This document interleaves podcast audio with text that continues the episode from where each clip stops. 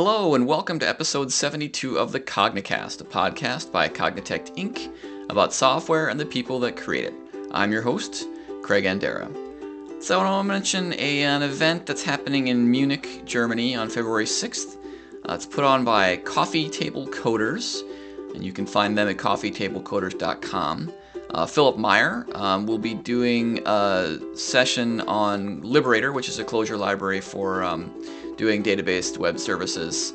Uh, looks pretty interesting. Um, we're not associated with that, just uh, saw that event and thought we would make you aware of it. Uh, looks like he's doing that with Thorsten Bloom. So, um, still available. Again, go to coffeetablecoders.com, click on workshops, you'll get all the details there. You can sign up if you like. Uh, the other thing I want to mention is that the Clojure West CFP call for proposals it is open, but it will close February 11th, so that's uh, coming up pretty quick here. I guess depends on when you listen to this, but in terms of when I'm recording it, anyway, time and all that. Um, yeah, so you can uh, you can buy tickets to Clojure West. Um, at they're on sale now, although the early bird tickets sold out like really fast, so probably would not be a terrible idea to um, go and get your tickets if you are planning to go to the conference. I would encourage you to if you can. Uh, it's in Portland, Oregon, um, and uh, it should be a good show. Uh, there will be training ahead of the conference. More, there'll be details about that on the website.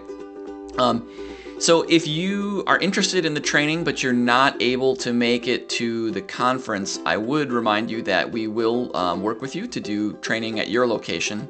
Uh, you can contact us in any of the various ways tweet at Cognitect, email at info at cognitect.com. Uh, we're not very hard to find and we're very friendly, so reach out if you'd like uh, us to talk to you about doing some training at a location of your choice. Um, or sign up for the training before Clojure West if you're going to be there. Uh, I think that's all I have for you today in terms of announcements, so we will go on to episode 72 of the Cognicast.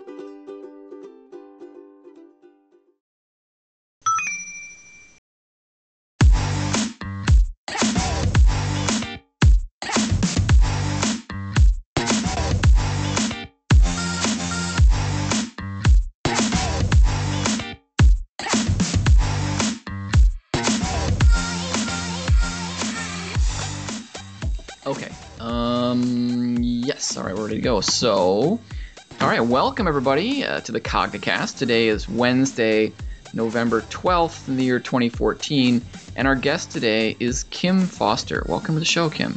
Thanks, Craig. Uh, so a lot of you will recognize her name uh, since Kim is uh, not only a fellow Cognitect but also the producer of this show. Uh, now, Kim, we have a, a, newly minted tradition here. As, as the producer of the show, you know this, of course, but I'll, for our listeners, I'll explain is that uh, we ask our guests to share something about some bit of art. Uh, you know, that could be a concert you went to, or a painting you've seen, or a sculpture, something you've done, but some some artistic experience. And we often talk tech on the show, so it's good to to keep grounded with the uh, another part of the of human experience. So, uh, is there anything anything along those lines you'd like to to share with the listeners?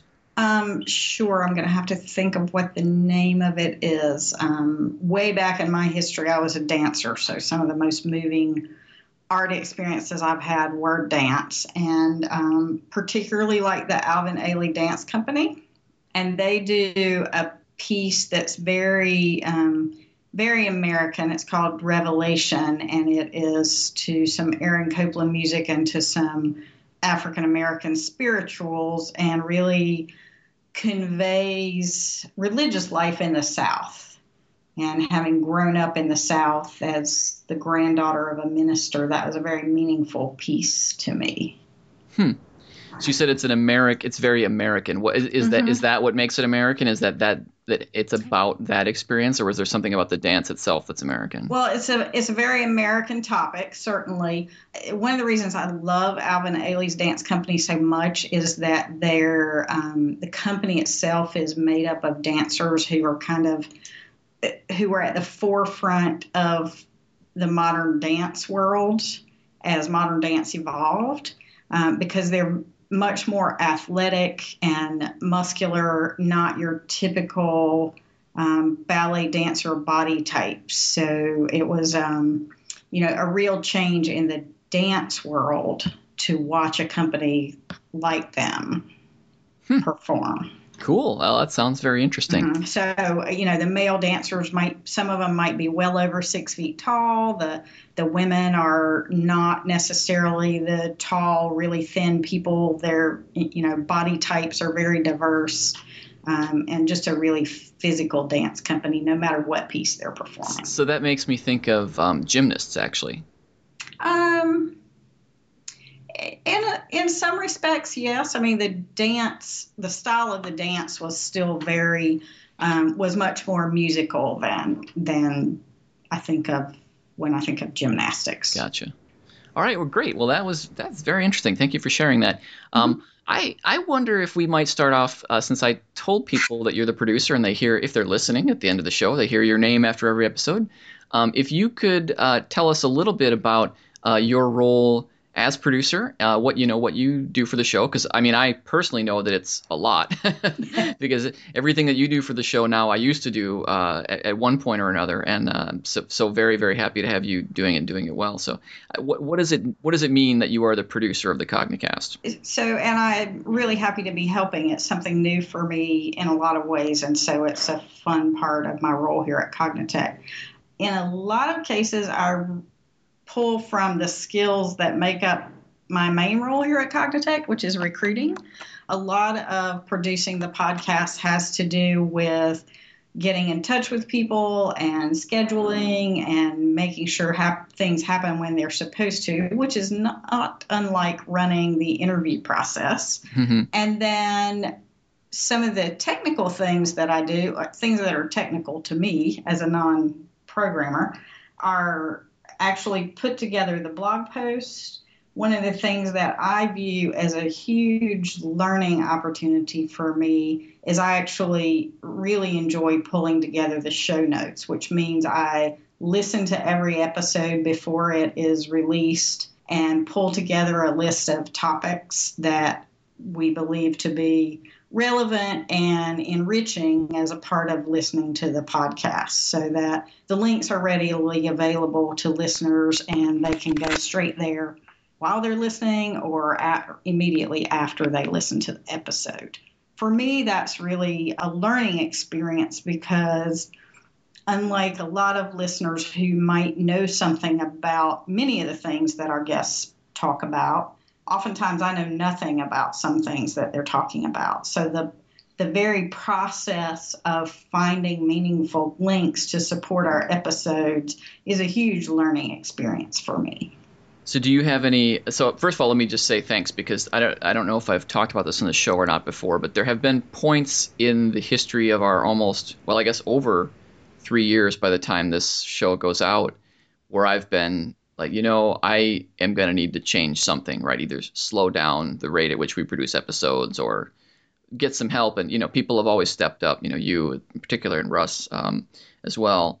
Uh, so i really appreciate the, the, fact that you do the show notes and it is it is a big deal. Like i said having done it it's not it's not you know five minutes with google. Um, but i wonder whether there's any you mentioned that you always learn things. I wonder if there's anything that you remember learning from doing the research on one of the shows you've done that that was especially memorable for you? Were there any terminology that you'd heard hurled around the office that you're like, oh, now I know what that means?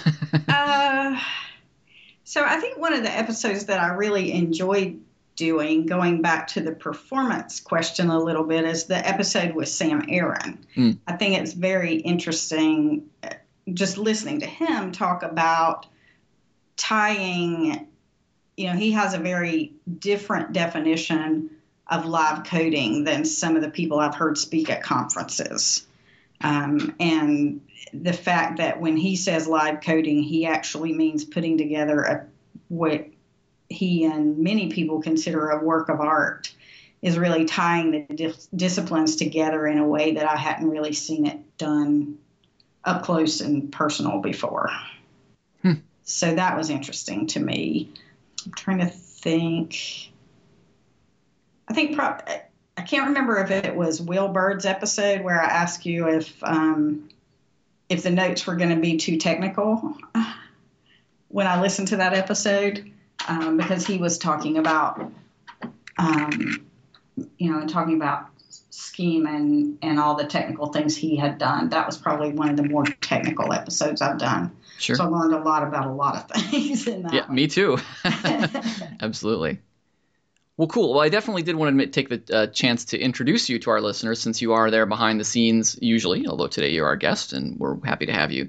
Um, you're usually there behind the scenes uh, making the show happen, very much you know driving it towards uh, uh production. Uh, but there actually was another thing, well, a couple of other things I can think of, uh, and maybe we'll sort of stay on the, your role at Cognitect stuff. So you mentioned that you're our recruiter, right. and I wonder, I mean, I, I, suppose that's somewhat obvious, but I, I, wonder if you could talk about your role there for people that might not be familiar. Mm-hmm.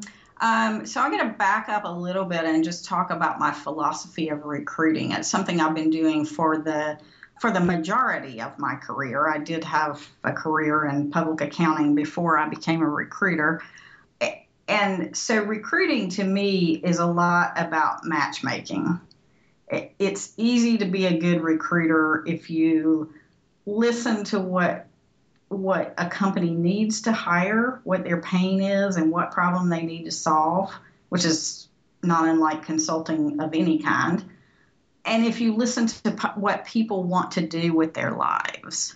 And so I've kind of based my career recruiting around being really good at that because if I'm some of the things that people don't like about recruiters, kind of stereotypically, are the salesiness and the pushiness. Mm. And I've found that by being a really good listener to all the parties involved, you just don't have to do that because it's so painfully obvious to everyone that we need to be working together if we have all the same goals and the skill set is correct. And so I still view that as the biggest part of my role here at Cognitect is meeting people in the community and finding out what they, you know, how they feel about Clojure and what they want to do with it and putting that together with the things we're trying to accomplish here at Cognitect. So I'd like to drill in on that a little bit because, you know, here's your opportunity. You're speaking to mm-hmm. rather a large number of people, some of whom may have an interest in uh, working with us. Mm-hmm. Uh, what what is the thing that you would tell them is our side of it, right? Like, what are we? What what is the problem that we're trying to solve that you you've discovered and you're doing this matchmaking process with mm-hmm. people out there who might be able to help us out? So, uh, you know, at a very detailed level, what we're trying to do is deliver tools and cr- to create a development environment that um, developers enjoy working with. And that kind of is my high level summary of what the product team is doing. And then on the consulting side of our business, we're trying to make sure that people in the community who are using Clojure have the resources they need to build the products they want to build, to train their people in the way they want to train and um, to support them when they use our um, products and when they use Clojure itself. So, from that perspective, you know, right now, typically what we're interested in is finding people who are interested in working directly with our clients. Um, as a small company, we our growth is um, controlled. And so we're not hiring a ton of people for the product team right now. I, you know, we certainly hope that will change in the future. Uh, and on the consulting side, we also try to control that growth in a way that is sustainable. So oftentimes, um, we're more often than not looking for people who would be interested in freelancing with us. And that that can definitely be a win-win scenario for a lot of people. There are a lot of reasons people freelance. Some of it is because they like that business model, they enjoy the flexibility, they enjoy the ability to to work and build up some uh, savings, and then maybe to take some time off in between projects and work on things that they're personally interested in. So some people go through life with the goal of being a freelancer their entire career. Other people just need to fill in the gap between one job and the next opportunity and being able to keep the cash flow going and do some interesting work while they're looking for another job is a good thing for them. And then some people are certainly hoping that down the road there might be an employment situation that arises out of a contracting gig. And all of those things can happen at Cognitect. So, you know, I spend a lot of my time getting to know people who are interested in those kinds of business opportunities and then just learning what they care about so that when we have a project that we need some help with, um, our staffing committee, which I also serve on, can make um, some good decisions about who would be really excited to work on that project. So if I'm if I'm in the audience and I'm like I've been thinking to myself I would really like to work with Cognitect. Mm-hmm. Are, are there any kind of conditions you would say? Well, if the following is true for you, then you shouldn't contact us? Or would you encourage everybody to reach out that is even remotely interested? You know what I mean? Like, how can people decide whether or not they should, you know, uh, pick up the phone and, and, and ring you up? So, I, you know, realistically, ideally, I would like to meet everyone. Uh, I'm, I'm interested in their story, for one. And secondly, for someone who's interested in Clojure and is just starting on their Clojure journey, connecting with us can be a really good resource um, to kind of make sure you're pointed on the right path to become commercially um, ready to work in Clojure every day. In terms of who I would recommend actually go through our evaluation process, that's a little bit more narrow pool. We some of our listeners may know that we have a very extensive evaluation process that includes several sessions of remote pairing.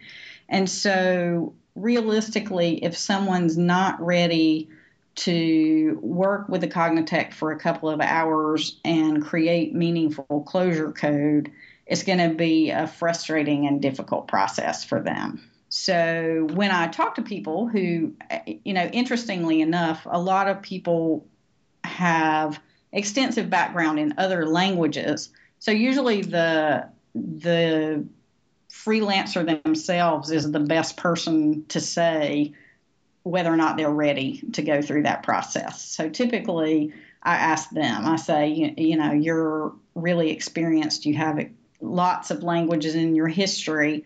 Do you think you're ready to sit down and pair um, and write Clojure code with somebody here at Cognitect. And most of the time, they're really accurate judges of themselves. Okay, and, go ahead. Go ahead. Go ahead. Yeah, and if they if they say no, they're not ready, then my I encourage them to stay in touch with us because you know we want to know what's going on in the community and how people are learning and growing, and I certainly want to talk to them again um, when they feel like they are ready to pair with us. And, and there are many people out there who you know saying no i'm not ready is not something that will uh, remove you from our candidate pool if you will it just means not now to me that's that's great actually uh, you know it's fun i don't think we've ever actually you and i sat down and talked about this part of it because uh, uh, you know, despite the fact that I'm involved in interviews or something, it's really mm-hmm. interesting to me to hear this side of it from like the perspective of somebody who might just be uh, talking to us, get interested in getting working. Right. Now, is there is there a best way? I mean, there's lots of ways for people to reach us, and and people mm-hmm. I would encourage anybody to reach out to me since I'm if you're listening to the show, I'm fairly easy to find, but is there a good way for people to reach you? And, and are you the right or to reach out in that context i guess is really the question. So you know from a systems and processes perspective the most efficient way is to send an email to jobs at cognitect.com sending an email directly to me kim at cognitect.com will accomplish the same thing. Well th- this is good. I'm i'm we, we've talked before on the show about our process and everything, uh, although it's evolved obviously. Uh, but mm-hmm. um, you know, we always try to get better at everything. Um, right. But uh, but that's actually not. I, I would like to leave that aside, not because it's not interesting, but because we have this other thing entirely that I want to talk about, and I want to make sure we leave quite a bit of time to discuss it because I think it's going to be quite interesting. Mm-hmm. So you recently took uh, rather a major uh, trip, isn't that right? That is correct. I recently spent two weeks in Bangalore, India, which is by far the biggest, most involved excursion I've ever made. Yeah, and uh, so what? What? Give, give me some of the background. What? What led to this trip? And there's there's a very good reason that we're discussing it on this show. I mean, we always like to get people's stories, especially uh, someone like you who's so intimately related with the show. But uh, right. but before we get to the that part of it, I, what uh, kind of how did you wind up uh, finding yourself on a plane going to Bangalore? so um, my husband is an engineer, and throughout both of our careers, we've always tried to take advantage of travel opportunities where the other one of us could go. So anytime we have the opportunity to travel for work, we tend to say yes, um, and and the other of us joins in and, and does some traveling around on their own while the other person is working. So Robert had the opportunity to potentially go to India and it has always been a place that was on my bucket list. I think that seeing movies and read books and I love the food and it just seems to be to me I wanted to know if the culture was as different from life here in the US as I had been led to believe. So when Robert had the opportunity to go, I was like, yeah, please make this trip happen if you can. And so he was able to do that. And while he was teaching a class in Bangalore, I was able to, you know, hang out and and travel around and see some things. So, uh, what did you see? Um, well, so Bangalore has grown ridiculously fast in the last 15 to 20 years because of technology. And there are definitely some historic sites in and around Bangalore. So I think every major city has a big bull temple because uh, the bull is so uh, iconic in the Hindu religion. So I went to a temple that is this massive, larger than life statue of a bull that was very impressive. There were. That's sorry. That's a little bit appropriate given that you uh, currently live near Durham. In the Bull City. That's right. correct. Yes. cool. and then there also are some uh, a couple of palaces in Bangalore. There's the Bangalore Palace and the the Tipu Sultan Summer Palace. Both were built by the same ruler. Um, the Summer Palace is very traditional in architecture. The the Bangalore Palace on the outside is a pretty close replica of Windsor Castle in England but on the inside is much more um, Indian in architecture and decor. Interesting. Is that related to the British uh, uh, rule over Col- India? Yes, okay. colonial. That it was, um, you know, impacted during the colonial period, most definitely. Gotcha. Uh, now you mentioned that uh, uh, Bangalore has grown because of technology, mm-hmm. um, which actually gets to, like we said, there is other than it being interesting, there is a sort of more proximate reason for us discussing this on the show, which is while you were there, you had a chance to in, interact with some of the technologists in uh, in Bangalore. Exactly. So um, when I found out I was going, I knew that Cognitect had some contacts there.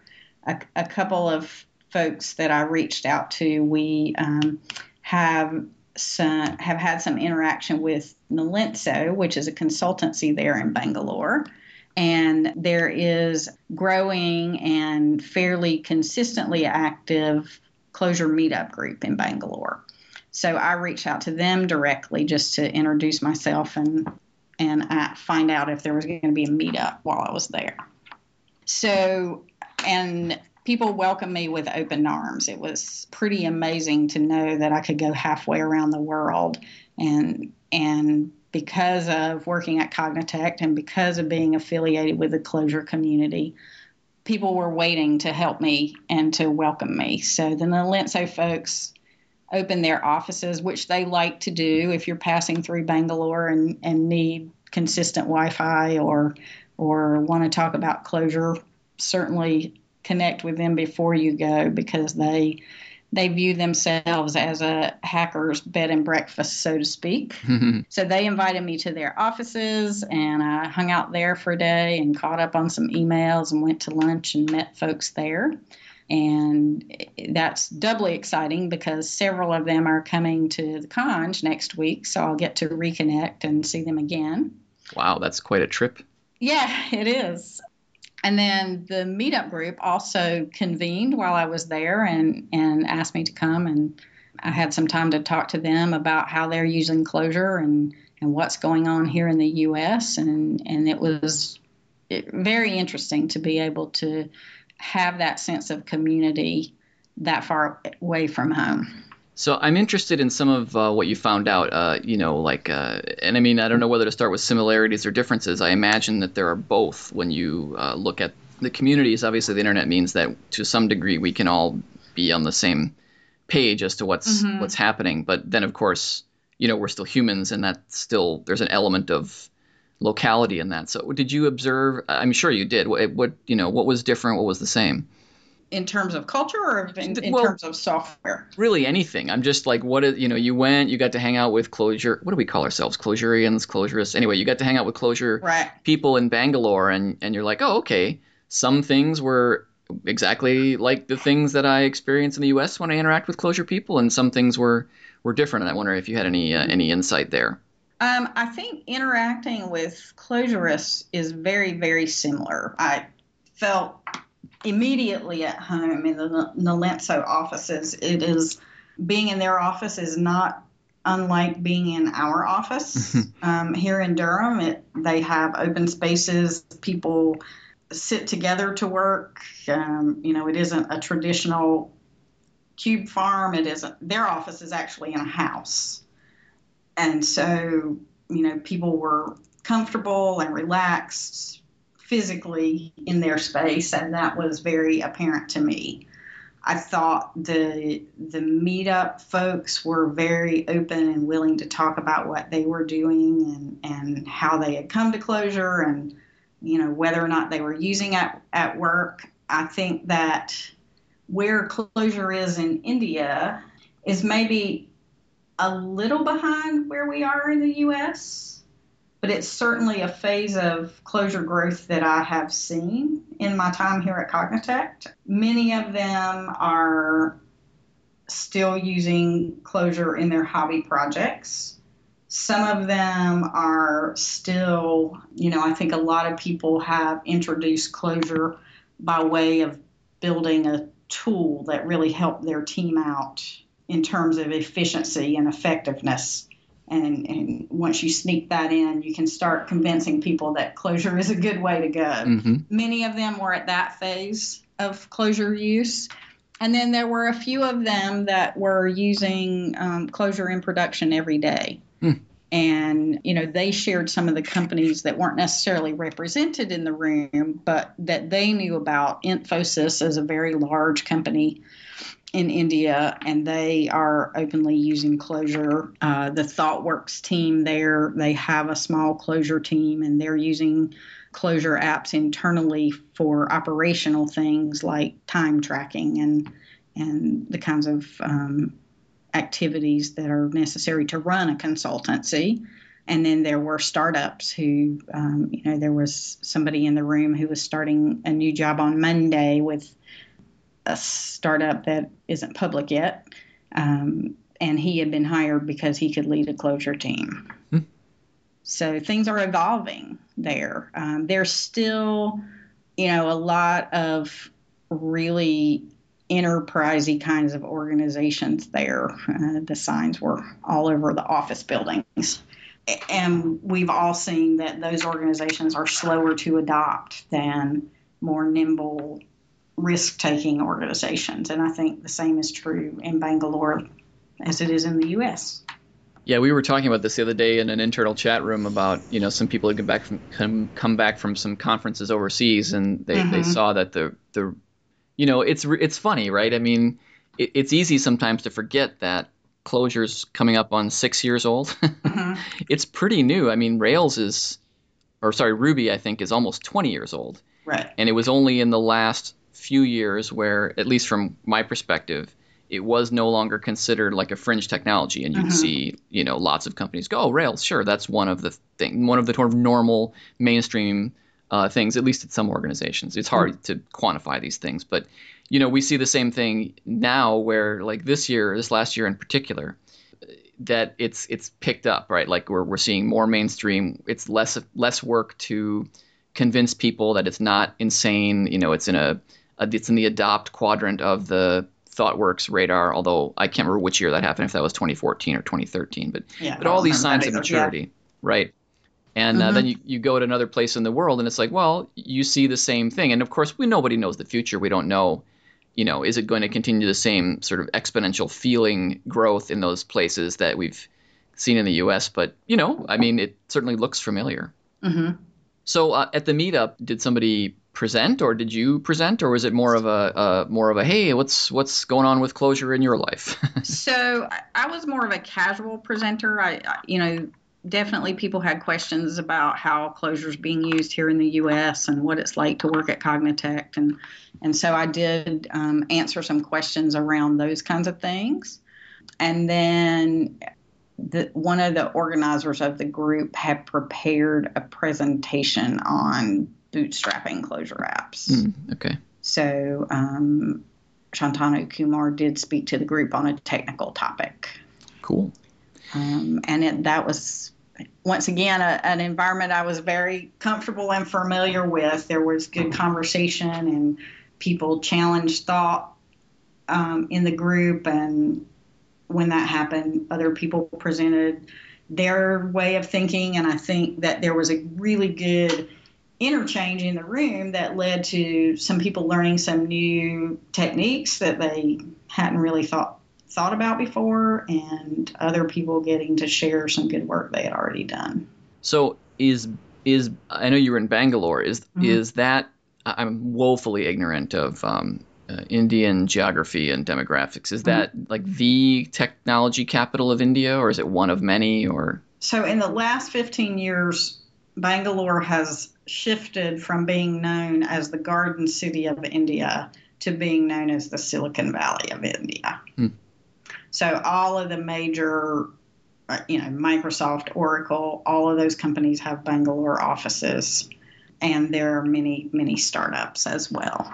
Uh, are there? Did you get a sense whether there are other areas in in, in, so I guess I'm wondering, like, if you get to go back and you get to mm-hmm. go to some other city, is it, you know, are you, would you think you'd be able to do the same thing, or was is Bangalore sort of unique in in uh, in India right now in that respect? I think that I mean, I'm sure there are pockets in other places. Pune is, you know, some of the people in at the meetup had worked in that city before. Some some people that we know here at Cognitect have businesses that are headquartered in Pune. But I think that in terms of real concentration of technology, Bangalore is the place to be. Okay, so in other words, it was a good first stop it was a good first stop.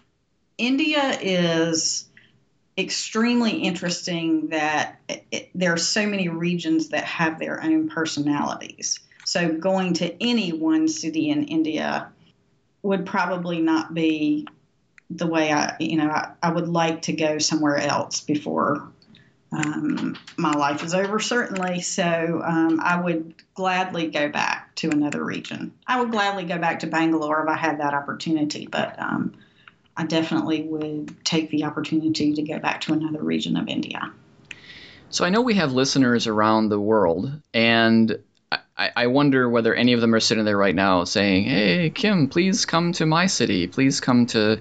Whether it's Singapore or Xi'an or wherever in the world, mm-hmm is that the sort of thing that we have uh, any any plans to? I know in this case it was a trip you took with your husband, but is that the sort right. of thing that we would be interested in having a conversation about, or that we have a structure for for supporting? So I don't know. Uh, you know, as a small company, I don't know if we have the structure for supporting it. From my perspective, is it useful to us on the recruiting front? And on the community front, I definitely see it as useful. I definitely would like to put my name on the list as the person to go. you know, it's just a lot of fun for me to personally to to get out and see what people are doing all around the world, both professionally and culturally. How was the jet lag? The jet lag was hot, really terrible. Yeah, it's pretty bad. um, going over there was better than coming home. Uh, the flights over, we had two flights that were um, overnight. So we flew from Raleigh Durham to London, and then we had an eight hour layover and flew from London to Bangalore. And so we arrived at four o'clock in the morning, and by the time we got to our hotel, it was, you know, six ish. And took a little nap, had a shower, and then pretended that we were okay and got up and had a day. and so it was, you know, pretty easy to adapt going over there. Coming back, I've been home for two weeks, and this week is really the first time I felt human. Yeah, I've been to Asia a few times myself, and it looks like I'll be going again uh, mm-hmm. this coming summer in 2015. And uh, it's you know I'm a I'm a I you're probably far tougher than I am when it comes to missing sleep and uh, I'm not very good at it so it's always a challenge for me but uh, it's great that you were able to adjust and, and have what sounds like a really uh, interesting and and uh, fruitful trip. Yeah, yeah. Um, you know it was great. We we did some cultural things. We we went to a play while we were there. That was a very interesting experience. Mm, how so? So it was a Russian satire written by Nikolai Gogol during the Russian Revolution. And the, the theme was corruption in local government. Hmm. It was performed by an Indian acting company who and performed in English. So it was very interesting at how universal topics are. Mm. And how timeless topics are. Now, the the really cool thing about this acting company is they added local jokes and really updated the satire to be relevant in today's world. And so I, that really contributed to the timelessness of the work for me. Uh, you know, just had a little facelift and, and things were much fresher.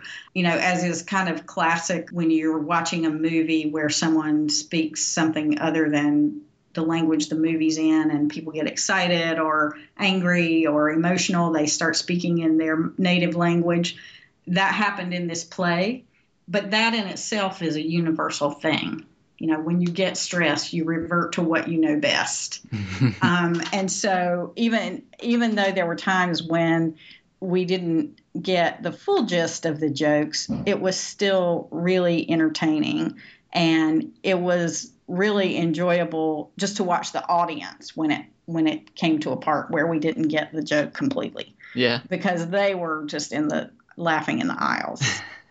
so yeah. it was a lot of fun. I'm reminded a little bit, you know, of like I, think quite the same thing when I go to see Shakespeare and it takes me the first whatever five ten minutes to um to start to track the Elizabethan English. Right but then you know you're you're kind of catching on. Although I'm sure I'm not getting, like you said, I'm sure I'm not getting all the jokes as somebody who's really well educated on the Shakespearean humor would. You know, just because right. I don't know all of the 35 euphemisms for body parts that he used in right. the play or whatever. Uh, you know, but the main themes of the of the play itself were very universal. Local government officials who divert funds into their kind of their own for their own use and or for their pet the use of their pet projects. So those things were not foreign at all to anyone in the audience, I think.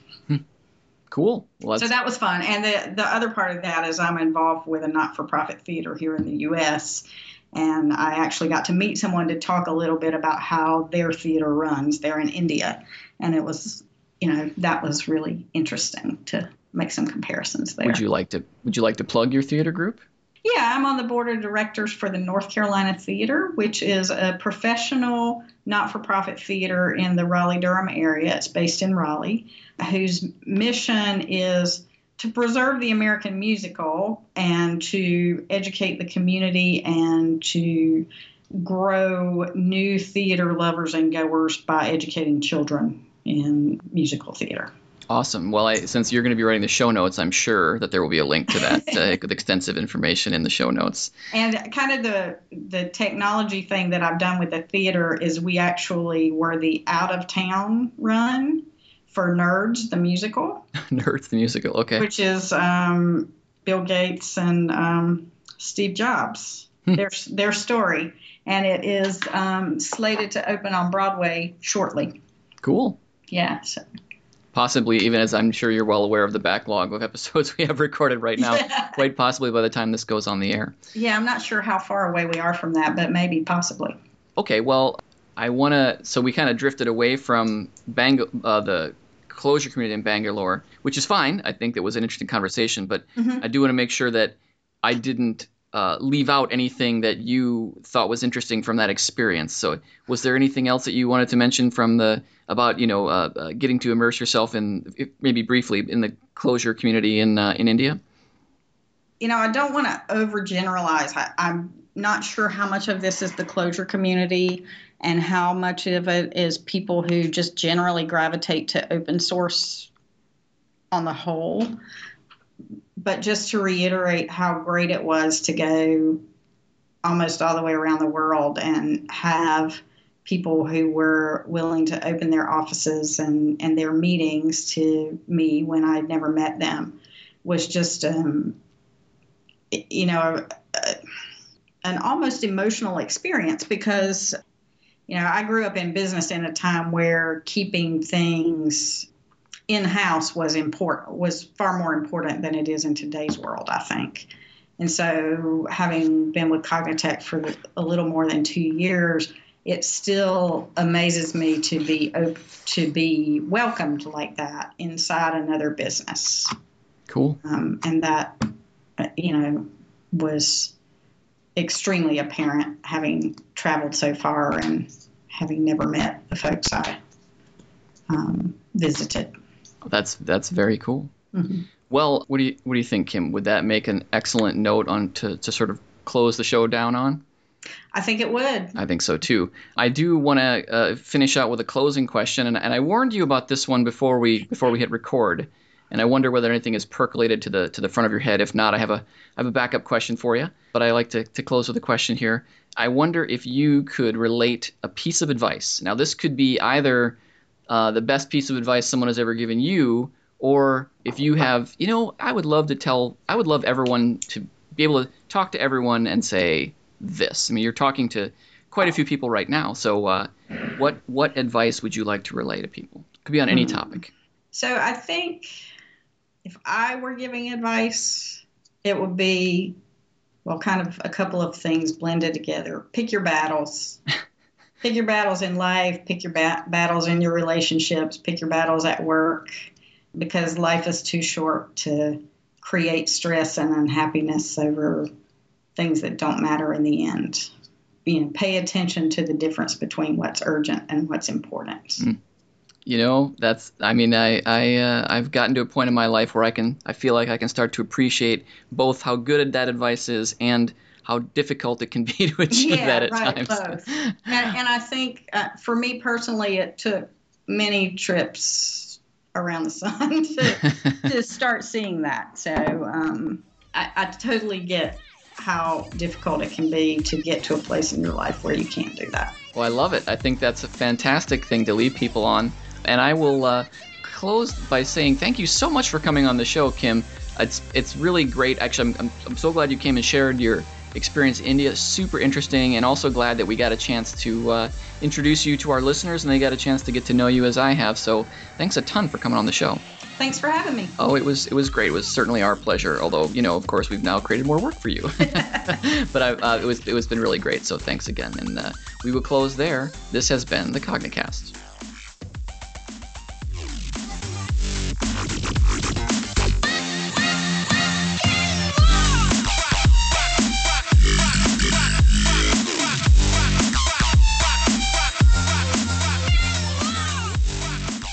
Have been listening to the Cognicast. The Cognicast is a production of Cognitect Inc., whom you can find on the web at cognitect.com and on Twitter at Cognitect. Our guest today was Kim Foster, who produces this show. Yay, Kim! Episode cover art is by Michael Parenteau, audio production by Russ Olsen. Our theme music is Thumbs Up for Rock and Roll by Kill the Noise with Feed Me. I'm your host, Craig Andera. Thanks for listening.